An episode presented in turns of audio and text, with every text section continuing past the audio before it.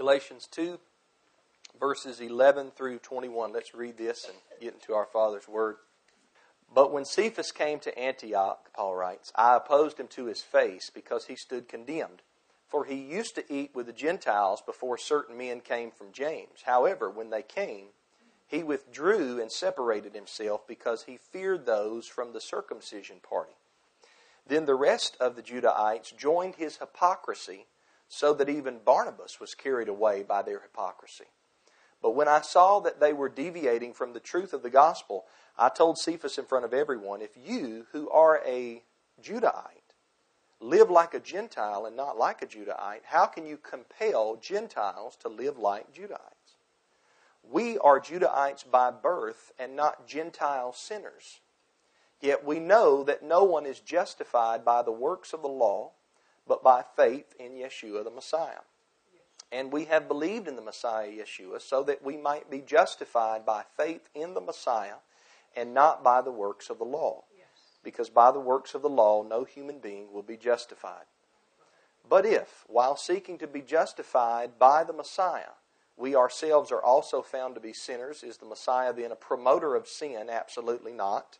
If I rebuild those things that I tore down, I show myself to be a lawbreaker. For through the law I have died to the law, that I might live to the Almighty. I have been crucified with the Messiah, and I no longer live, but the Messiah lives in me.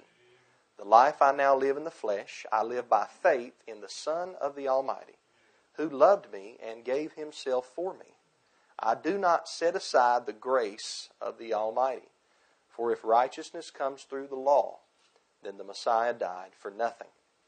May Yahweh bless His word to our hearts today. Excellent block of Scripture there. That's what we'll be studying for the next three weeks. Today we're going to go through verses 11 12, 13, and 14.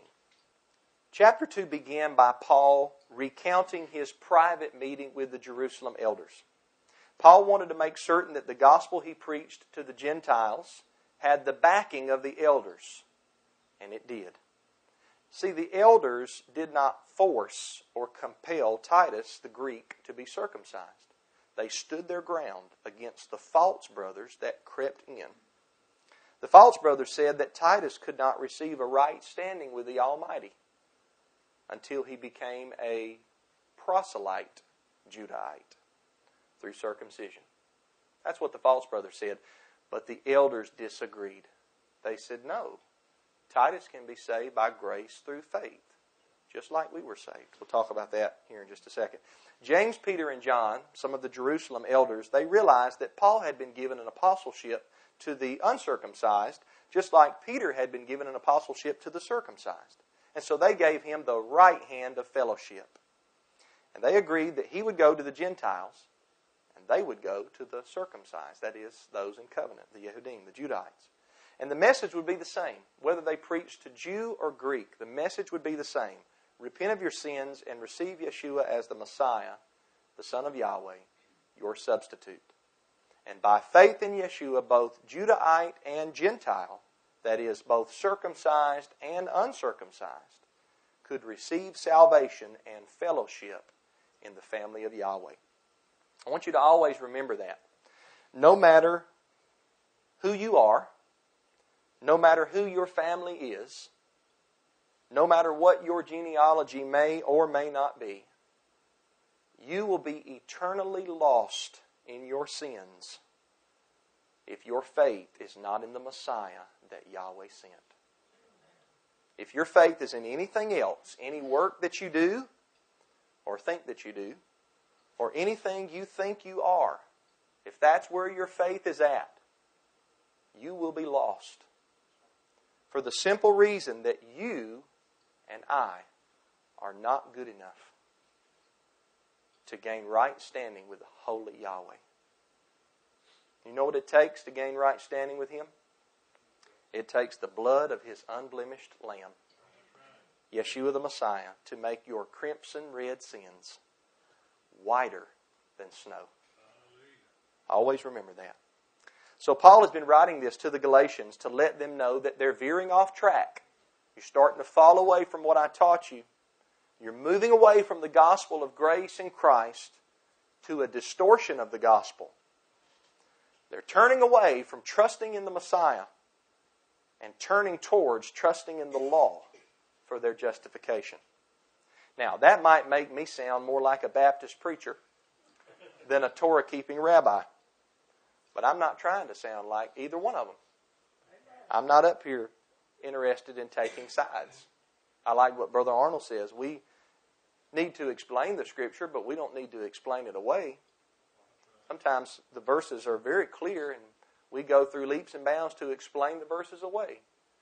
That's not what I'm trying to do. I'm trying to make sense of this epistle. I'm trying to properly interpret this epistle in its original context and setting. And if sometimes I sound more like a Baptist preacher, so be it. If sometimes I sound more like a Torah observant rabbi, so be it. So Paul was not, keep this in mind now, Paul was not getting on to the Galatians for desiring to walk in holiness. He was not getting on to the Galatians for desiring to learn the law and put that into practice. Paul was rebuking them for falling into believing what the false brothers were teaching. The false brothers were telling them, You're not saved. They had believed in the Messiah. They had trusted in the Messiah and his death, burial, and resurrection and his perfect life. They had done that, but the false brothers were saying, No, you're not saved until you become a Judahite. And the way that you're going to become one of us is through physical circumcision. So, to illustrate this, let's say that this pulpit is like the gate to salvation. And Titus the Greek and Cornelius, the member of the Italian band, they're over here. And remember, they're Yah-fearers, okay? They're not rabble rousers. They're Yah-fearers. They pray, they give to the poor, they keep the Sabbath. They serve Yahweh in the capacity that they can serve Him, but they were raised in a heathen home, so they're uncircumcised. Their parents didn't obey, obey the law. And so they come to the gate of salvation, and these false brothers, they don't ask them, Have you had faith in the Messiah? And then let them through the gate and come over on this side. No, they say, Have you been circumcised? Are you a Judahite? And Titus says, No. And they said, Well, you can't get in. That's wrong. That's false doctrine. That's a false gospel. That's distorting the gospel. What they should have done is said, Do you have faith in the Messiah that Yahweh sent? And when Titus said yes, they let him through the gate. And then he comes over here, and at Titus's pace, he learns and he grows and he is obedient as he understands more about the law of Yahweh in his own time, in his own pace, as, as he learns and as he grows. So Paul chastised them for moving into believing that a particular work or effort on their part is what made them right with Yahweh. That's what Paul is getting on to them about. Now, Peter was one of the elders that agreed with Paul's gospel to the Gentiles. But here in our text today, we see that Peter, among others, gave in to peer pressure when a situation arose and Paul rebuked him openly and publicly for giving in to peer pressure. So sometimes that teaches us that an open rebuke is necessary. There are some subjects that, if violated, deserve an open rebuke. Now, I want you to take note that I said some subjects because it seems like that believers in the Torah keeping movement want to openly rebuke other believers in the Torah keeping movement for everything. You disagree with me about a certain subject, you believe the earth is flat instead of round or round instead of flat, you're going to get rebuked. And that's ridiculous. That's crazy, it's ludicrous, and it's not of Yahweh. Oh, you don't say the sacred name like I do? Let me rebuke you. Oh, you don't keep the same Sabbath day as I do? Let me rebuke you. Oh, you don't wear your tassels like me? Let me rebuke you. That shade of blue is not quite right. Oh, you don't keep the law like I do? You keep it a little bit different? Let me rebuke you. Now, I'm not making this up. These are all things that I have seen in different congregations that I have been to that believe in the Torah, and I believe in the Torah. I believe in obedience to Yahweh's law. But some people get so bent out of shape if you don't see a particular law the same way that they do. That's not the time to openly rebuke anybody. That's not. Matters like that do not deserve a rebuke. Matters like that deserve mutual respect and cordial discussion. There are so many areas where we're allowed to disagree on in the family of Yahweh. That does not mean we should not discuss our disagreements. We can. It just means that when the dust settles, if you and I disagree on how to observe a certain commandment, we are still both striving to observe the commandment. We're not fighting the commandment. We're both striving to observe the commandment. You see it a little bit different than I see it, or I see it a little bit different than you see it. We're still both wanting to love Yahweh, and that's nothing to be rebuking anybody over. But when it comes to the gospel, when it comes to how we are made right with Yahweh, when it comes to how our sins are forgiven, that is not up for debate. That is non negotiable.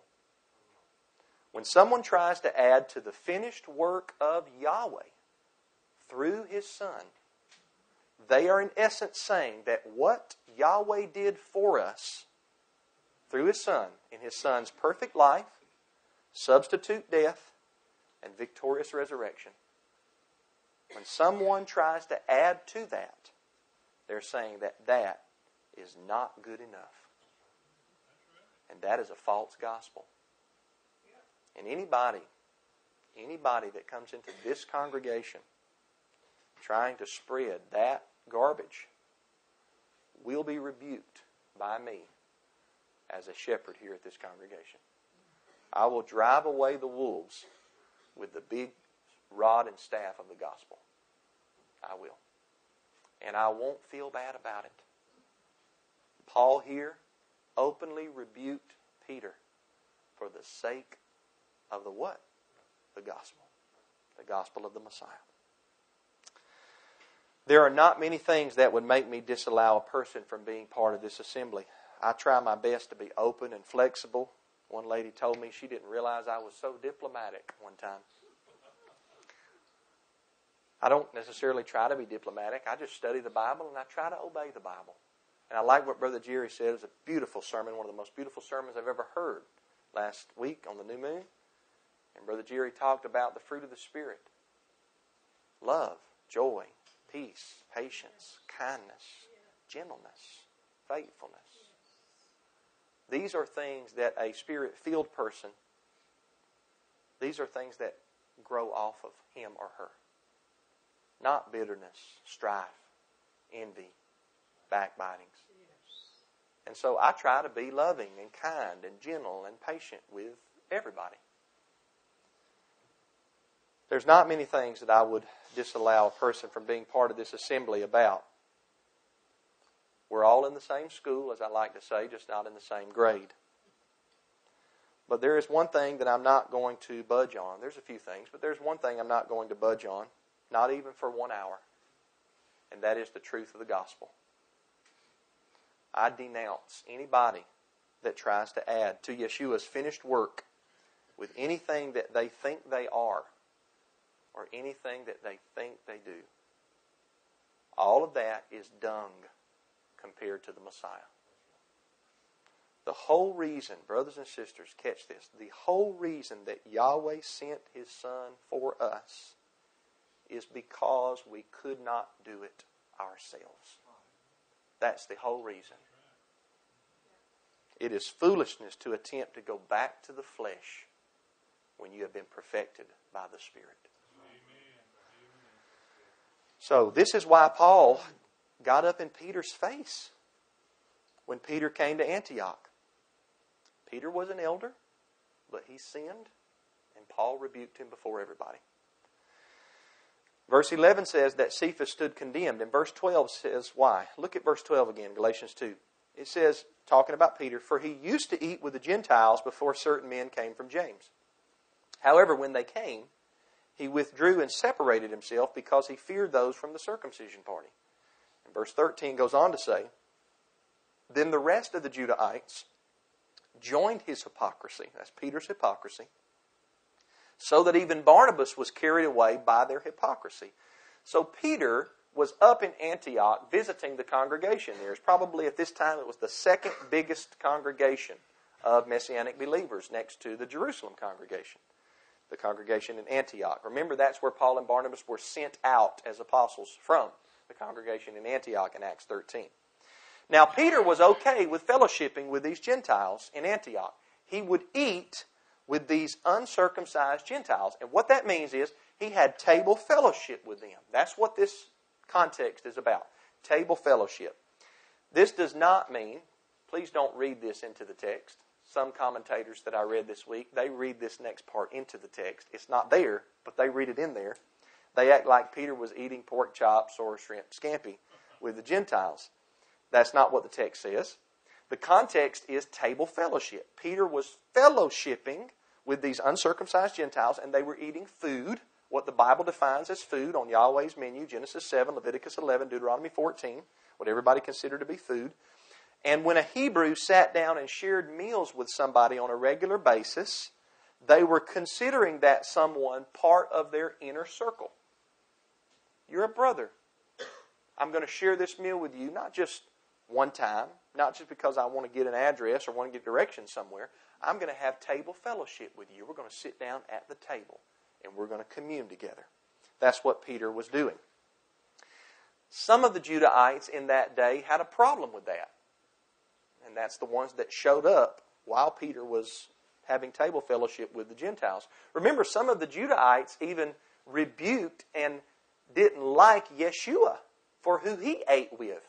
Luke 5 29 through 30, when they held a banquet, and the Pharisees and the scribes, they said to the disciples, Why does your rabbi eat and drink with sinners? And he said, They that are whole need not a physician, but they that are sick, right? And then in Luke 15, 1 through 2, they came to him and they said, This man eats and drinks with tax collectors and with sinners. Now, that didn't mean that Yeshua was eating pork chops or shrimp scampi or, you know, strychnine or anything like that, okay? What it meant was, is he was reaching out to the lost in those contexts, okay? When Peter was having table fellowship with the Gentiles, it means that he was welcoming them into the inner circle. You're my brothers and my, and my sisters, but particularly my, my brothers like Cornelius and Titus. You're my brothers in the Messiah. So I'm going to have some table fellowship with you. Peter would eat with these Gentiles, and I want you to remember that these Gentiles were not heathen idolaters. Now, they used to be heathen idolaters. These people from the nations once lived lives of worship and service to other mighty ones, heathen mighty ones.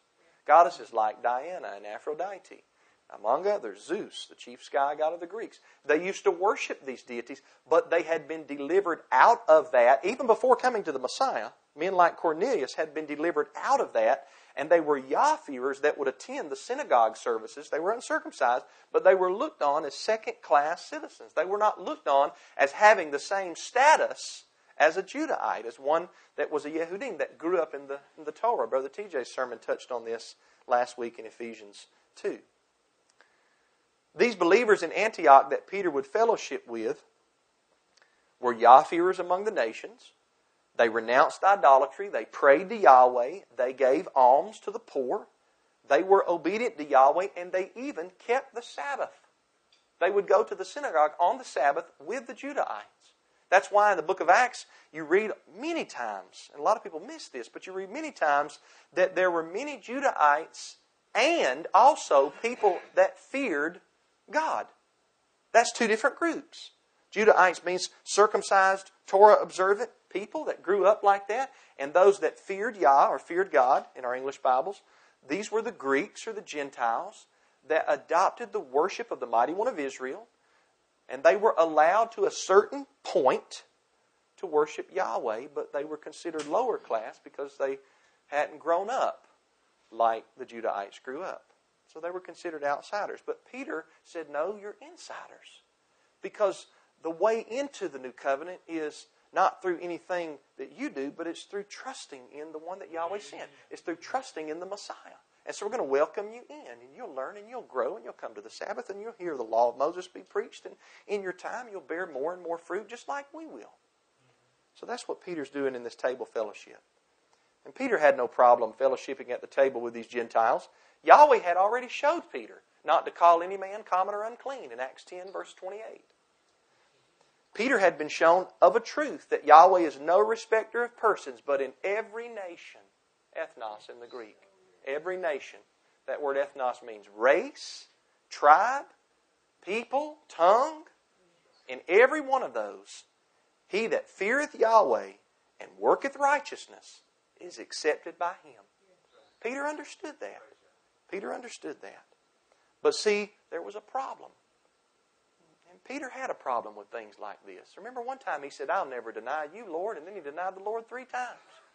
That's possibly the greatest sin you could ever commit, to deny the Master. But he was forgiven.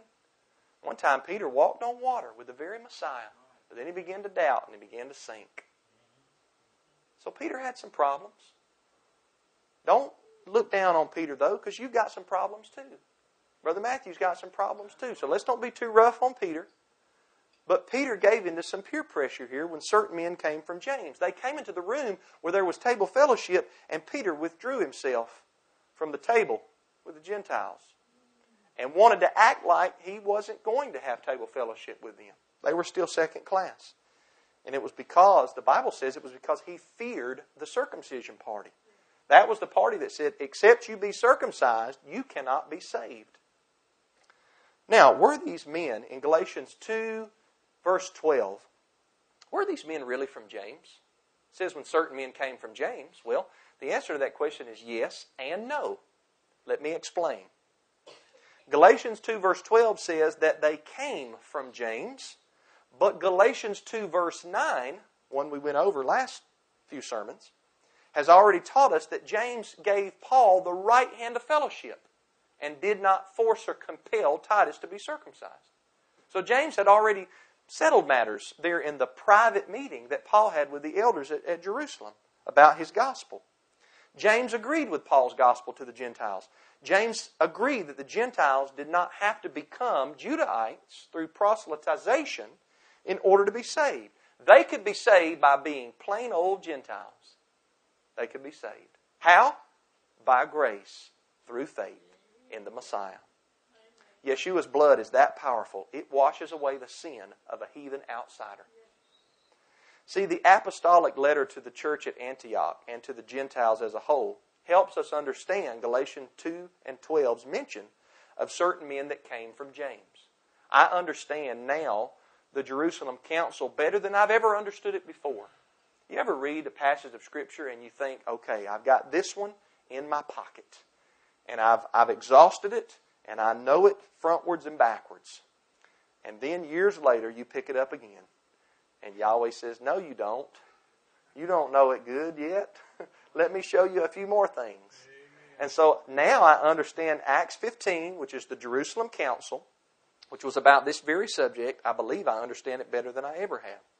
Well, in that letter, after they came to a conclusion there with the apostles and the elders in Jerusalem that had the, the main authority now that Yeshua had went to heaven, in that letter in Acts 15 24, the apostles and the elders wrote to the Gentiles more than this, but this is part of what they said in the letter. They said, Because we have heard that some to whom we gave no authorization went out from us and troubled you with their words and unsettled your hearts. So we're talking about troublemakers here. Troublemakers, bad ones. They troubled you with words that we gave them no commandment to do. Now, they came out from James, but they were not sent by James. What were these troublemakers saying? Acts 15 1 through 2 tells us, quote, some men came down from Judea and began to teach the brothers, in context, that's Gentile brothers. This is Acts 15 and 1. They began to teach the Gentile brothers, unless you are circumcised according to the custom prescribed by Moses, you cannot be saved. So the context is salvation. The context is not being obedient to the law of circumcision. I mentioned before I have three sons. They were all circumcised physically on the eighth day. Why? Because I wanted them to take on the sign of the Abrahamic covenant mentioned in Genesis 17. That's okay. These brothers were not just teaching that. They were saying, Titus, Cornelius, you cannot be saved until you get circumcised. Well, Acts 15 continues on by saying this But after Paul and Barnabas had engaged them in serious argument and debate, they arranged for Paul and Barnabas and some others of them to go up to the apostles and elders in Jerusalem concerning this controversy. Why did they go to the apostles and the elders in Jerusalem? Because they had the highest authority in all the Messianic land. That's why Paul went to them privately in Galatians 2 1 through 2 to make sure he was not running in vain. And see, James, Brother Yaakov, was the head elder at the Jerusalem Council in Acts 15. And if you read Acts 15, After everybody argues and Peter stands up and talks, James basically stands up and he says, Everybody be quiet and listen to what I have to say. That's what James says. He's the main man, he's the bishop. And he quotes from the prophet Amos how that Yahweh is taking out for himself the Gentiles for his name's sake. And then he says, We're not going to put on them any more burden, but we're going to write to them that they are to begin observing these four laws that we're going to give them.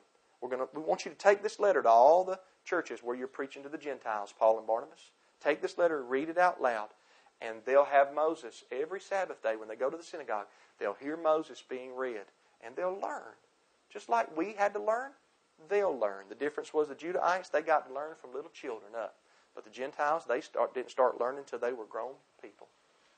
That's what Acts 15 is all about. And Peter agreed with James that the Gentiles did not have to be circumcised in order to have salvation.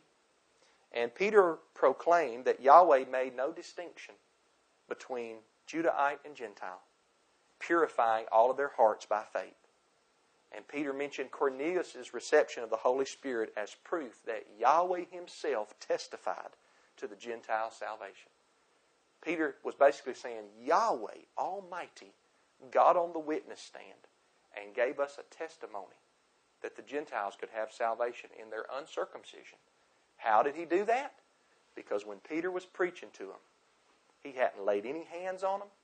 They had not been baptized in water. Peter was just preaching the gospel to them, and all of a sudden, they were the Holy Spirit came down upon Cornelius and his family, and they began to speak in unknown languages as the Spirit gave them the ability to speak. And Peter said, Are we going to argue with Yahweh? You know, that's one argument you'll never win, is trying to argue with Yahweh. And so Yahweh's the one that caused that to happen. They got the exact same gift that the Judahites got in Acts chapter 2 on the day of Pentecost. So you can't argue with Yahweh. So Peter knew all this. And in Acts 15 and 11, Peter said, We believe that we, talking about the Jews, are saved through the grace of the Master Yeshua in the same way they, talking about the Gentiles, are. We're all saved by grace through faith. They're going to have to learn in their time just like we had to learn in our time. So the men who came from James in Galatians 2:12, they were not given authorization by the elders. They came from James. They said that they had James backing. They acted like they were the upper spiritual class, but they were not sent from James. And that's a big difference. I've had certain people say to other people things that they thought that I believed. And they say, Well, I've been to Brother Matthews where he ministers at. I've been to that church a few times. And they say, Brother Matthew believes that. I say, Well, I, I mean, I've been there a few times, and I think that's what Brother Matthew thinks. And then it gets back to me, and I'm like, no, I don't believe that. So just because somebody comes from you doesn't necessarily mean that they were sent by you. See, to be sent by someone means you have that person's backing or that authority. But these men went out from James without being sent. They went in their own name or their own authority. Mm-hmm. But Peter, bless his heart, and I don't want to be too hard on him. Like I said, I have my problems too. Peter caved in to these guys. He feared them more than he did the Almighty. I think it's because he didn't want to lose his reputation. When he saw them come in, the circumcision party, the Judahites from Jerusalem, they came to visit Antioch and they saw Peter eating with the uncircumcised Gentiles, the Yah-fearers. Peter said, Oh man, what are they going to think about me? So I got to separate myself from this table fellowship with the Gentiles. Galatians 2:13 says that even Barnabas, Joseph Barnabas, the Levite brother in the Messiah, he traveled everywhere with Paul. He done been with Paul on that first missionary journey. Even Barnabas was carried away by Peter's hypocrisy, and Barnabas withdrew himself from table fellowship with the Gentiles. Why is it called hypocrisy? The word hypocrisy means literally play acting. It's an ancient Greek word that describes a person on stage in a play that plays a part that's not themselves. And Peter and Barnabas were being play actors. They were fine fellowshipping with the uncircumcised Gentiles until these men showed up that believed the Gentiles were outcasts and not right with Yahweh and not saved until they got circumcised. So Peter and Barnabas, they got up from the table and they acted like they played the part. They were a hypocrite. They acted like we're not going to have any fellowship with the Gentiles. In verse 14, Galatians 2:14, Paul says, "But when I saw that they were deviating from the truth of the gospel, I told Cephas in front of everybody." Let's stop right there for now. Deviating, moving away, veering off, straying from. The King James Version says they walked not uprightly according to the truth of the gospel. The New American Standard Bible says they were not straightforward about the truth of the gospel. Peter, Peter and Barnabas were backing away from the gospel. The gospel that Paul had already gotten the right hand of fellowship for from Peter. The gospel that said a heathen outsider could be saved by simply saying, Yah, have mercy on me, a sinner, and placing their faith in the Messiah. The gospel that said you are saved not by your own works, but you are saved by Yahweh's work through Yeshua and nothing else.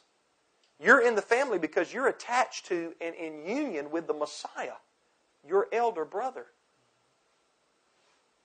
They backed down from that teaching. And Paul rebuked Peter right there out in the open in front of everybody in the room. It must have been a sight. What did Paul tell Peter? The end of verse 14 says, If you who are a Judahite live like a Gentile and not like a Judahite, how can you compel Gentiles to live like Judahites? Now, some people, some commentators that I read this week, believe that that sentence means that Peter had stopped observing the law and went over to believing that the law had been abolished. I don't think that's the context of Paul's statement. In light of the context that we've been over in this sermon, I believe that what Paul meant in his rebuke is this. Listen carefully. If you, Peter, a Judahite, have been freely fellowshipping with these uncircumcised, Yah fearing Gentiles up until now. If you've been doing that, Peter, how in the world can you then disfellowship them and act like they need to be forced to be circumcised in order to be saved? You're playing a part that's not true. You're deviating from the truth of the gospel. Peter was doing what we call crawfishing, going backwards on his belief. And it was due to peer pressure. And brothers and sisters, as I put this sermon together, I want to remind you never be pressured by anybody that makes you feel inferior because you are something or you believe a certain way or never feel peer pressured like that. I remember, especially when I was in high school, I remember that the pressure was extremely heavy on me to do certain things, to speak in certain ways. And it got difficult sometimes. Yeah. And because I was more concerned with what one of my peers, classmates, thought about me than what my dad thought about me or my mom thought about me, I would cave into that pressure. Now, that's what Peter was doing on a different scale, on a different level. But Peter had been, he was the first, Peter, before Paul, before Paul ever preached to an uncircumcised Gentile. Peter was the first one that got the message in Acts 10. In Acts 15, he stands up and he says, Yahweh made choice among us that by my mouth the Gentiles would first hear the word of the gospel and believe. And he made no distinction between us and them, purifying their hearts by faith. Peter got that revelation. Peter saw the Holy Spirit fall down upon Cornelius and family. Peter baptized them that day. But yet, because of pressure from the circumcision party, Peter crawfished and he backed down. Don't ever let anybody pressure you into following their way just because they think that you're not as good as them or they think that your way is not the right way. I'm speaking mostly spiritually here. Don't ever do that. Peter got openly and publicly rebuked for that. Friends, do you know that that's how important the gospel is? That Paul laid aside any loving feelings, brotherly feelings between him and Peter for that moment. It wasn't that Paul was throwing Peter away. But Paul said, look, this is, is this important, Peter? You're crawfishing on something that's essential. The gospel is the most important matter or doctrine in the whole Bible, brothers and sisters. It's more important than how you pronounce the sacred name. It's more important than whether or not there is pork in your beans. It is. It's more important than what day you worship on. It's more important than wearing tassels. It's more important than all of those things. Yet it is the one thing that most Torah keeping groups that I've been to over the years hardly ever talk about is the gospel of the Messiah. And it's almost like they have a look at me mentality. Look at everything that I'm doing. Instead of look at everything that Yeshua did. And he didn't just do it one day or during a feast, he did it all the time. Never veered off of Yahweh's law. Now, I'm not saying that those other things are not important. Any area of obedience is important, brothers and sisters. Any area of obedience is important. But all of those are less important than knowing the Messiah. They all fall short from being able to save you from your sins. These four tassels I've got on, the borders of my garment, they will not save me from my sins. They cannot wash my sins away. They can't do it. Eating clean will not save you from your sins. Sometimes I feel like the Torah observant people that I've met in the last 20 years or so, not all of them, some of them, it's like that they go about witnessing and they think that it's a good thing if they just get somebody that's a heathen to stop eating pork. Now, it may help them in their health, and I think that it is a good thing, but that's not the gospel. That's not what a lost outsider needs to, to learn. He needs to learn that he has not obeyed the law, and that he needs to be delivered by the Messiah that Yahweh sent. You know, you could never put another piece of pork in your mouth until the day that you die. But if you reject the Messiah, you will be lost in your sins. Do you know why? Because you're a sinner that needs the atoning blood of the Messiah to deliver you from all unrighteousness. Now, let me say this because inevitably somebody, maybe not in here, but somebody will hear this sermon that doesn't know me well enough. So let me say this. Are you saying that we shouldn't wear tassels, Brother Matthew? No, of course not. I wear tassels. It's a commandment. And I believe in observing the law. And I want to be like my elder brother, Yeshua, the best that I can. I know I fall short, but I want to imitate him. Okay, so I wear tassels like he did. Are you saying that we shouldn't keep the dietary laws, Brother Matthew? Of course not. I'm not saying that at all. I keep the dietary laws. My family is is a kosher family. That's not to say we never mess up. We do sometimes. I'm not saying not to keep those things. That would be like me saying that you need your spare tire, but don't worry about the lug wrench. You can leave it at home. You ever thought about that? Which one is more important, the spare tire or the lug wrench? Both of them are important. You need both of them. But see, Paul understood that his keeping of the law was the fruit of his salvation, not the root of his salvation. See, the fruit is what grows off of a tree that is healthy. Why is the tree healthy? Because the root is healthy. That's what produces the fruit. The fruit would never come if the root doesn't give life. The healthy root here is the grace of Yahweh through faith in the Messiah. Paul understood that. He understood it like never before when he came to believe in the Messiah. He understood it like never before. Before, when he was a Pharisee, the Pharisees, circumcised the eighth day and all that, he thought he was earning his way into the kingdom of heaven, like the Pharisees did. But when Yeshua knocked him down on the road to Damascus, he got a wake up call. And he says in Philippians 3 all of those things I used to trust in, I pulled my trust, my confidence off of those and I put them over here on the Messiah.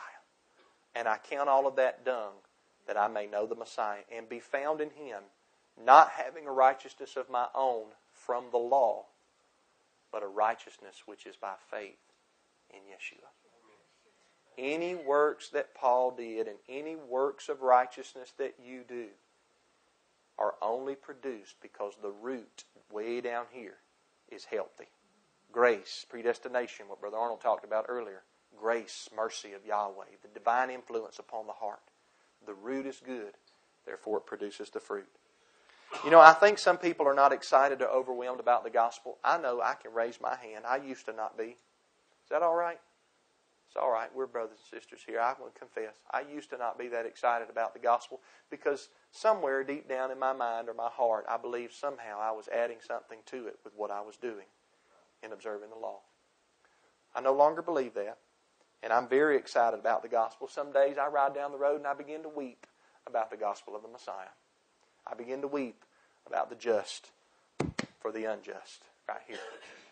I begin to weep about he that remains faithful, even if we're unfaithful, like you mentioned in your testimony. That's a scripture verse, by the way. He remains faithful. And it's because I finally realized how badly I need the Messiah. Yahweh showed it to me. Yahweh showed me how I cannot save myself. And you know what? That is who has to show you. Brother Matthew can't show you. No man can show you. Yahweh has to show you. I cannot work you up to it. I cannot dim these lights in just the right way to make you feel it. I cannot play soft music and get you into a gospel mood. Yahweh has to reveal to you your own sinfulness and then His love for you and that He gave His only Son for you. Yahweh showed Brother Matthew what He showed to Job many years ago. Man born of a woman is short of days and full of trouble. He blossoms like a flower and then he withers away. He flees like a shadow and does not last. Who can produce something pure from what is impure? How can a person be justified before the Almighty? How can one born of a woman be pure? If even the moon does not shine and the stars are not pure in his sight, how much less man who is a maggot and the Son of Man who is a worm? I am what I am by the grace of Yahweh. Brothers and sisters, not by the works of the law. I am what I am because of Yahweh's workmanship in and through me, not because my parents had me circumcised. I am what I am because Yahweh chose me from the foundations of the world to be in His Messiah. Nothing more, nothing less. Anything that flows out of that is extra. And I'm glad He's worked on me. He gave me a new heart. And Brother Jerry, He, he causes me to walk in His statutes and ordinances. If you don't like that, take it up with Ezekiel. Take it up with Yahweh. Yahweh's the one that said it through Ezekiel.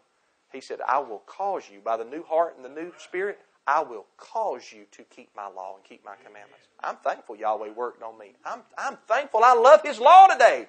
Oh, how love I thy law. It is my meditation day and night. If you don't believe me, ask my wife. I meditate on it all the time. Wake up in the middle of the night looking up scriptures in my Bible, wanting to know how I can obey Yahweh more than I do now. Why? Because He saved me by His grace, oh wretched man that I am who is able to deliver me from this bondage of the flesh.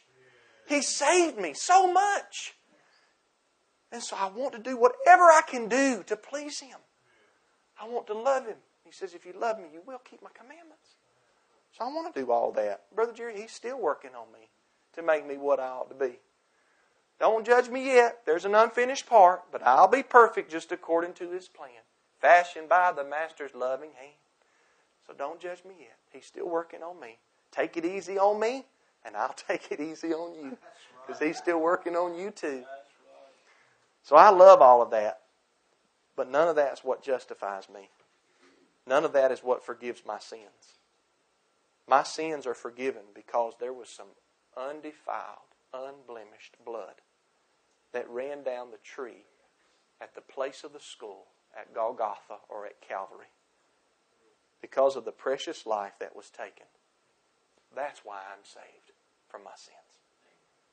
Don't ever deviate from the truth of the gospel. Don't ever try to add to something that is perfect. You ever thought about that? You can't add to something that's perfect. The law of Yahweh is perfect, Psalm 19.7. Yeshua kept the law perfectly. There's four or five scriptures to prove that. Yeshua died as the perfect lamb. The perfect lamb. He was foreordained from the foundations of the earth, but he was manifest or revealed in these last times for us as of a lamb, unblemished, without spot. Yahweh raised him from the death to immortality because he qualified as that perfect lamb. So don't try to add to that or take away from that. Love him? Yes. Serve him? Yes. Obey him? Yes. But don't think that that adds to anything because he's already done it perfectly. And you can't add to it. You can't add to a full cup. Don't say that any of that adds to the Messiah, and don't tell anyone that they have to meet your standard before they can be saved from their sins. As I close, let me say this. If anybody wants to join this fellowship, all that's required is number one, they be a sinner. Perfect people ain't allowed. Number one, they, are, they, they be a sinner. Number two, they repent of their sins and place their faith in the one whom Yahweh sent, Yeshua, his son. Then Yahweh will grow that person at their own pace. Sometimes I try to do the Holy Spirit's job on people. So I like to say that job's above my pay grade. I can't do what the Holy Spirit is to do. Only Yahweh's Spirit can grow a man or a woman to whom or what they need to be. Don't look down upon somebody because you don't think that they're, they're not growing fast enough for your liking.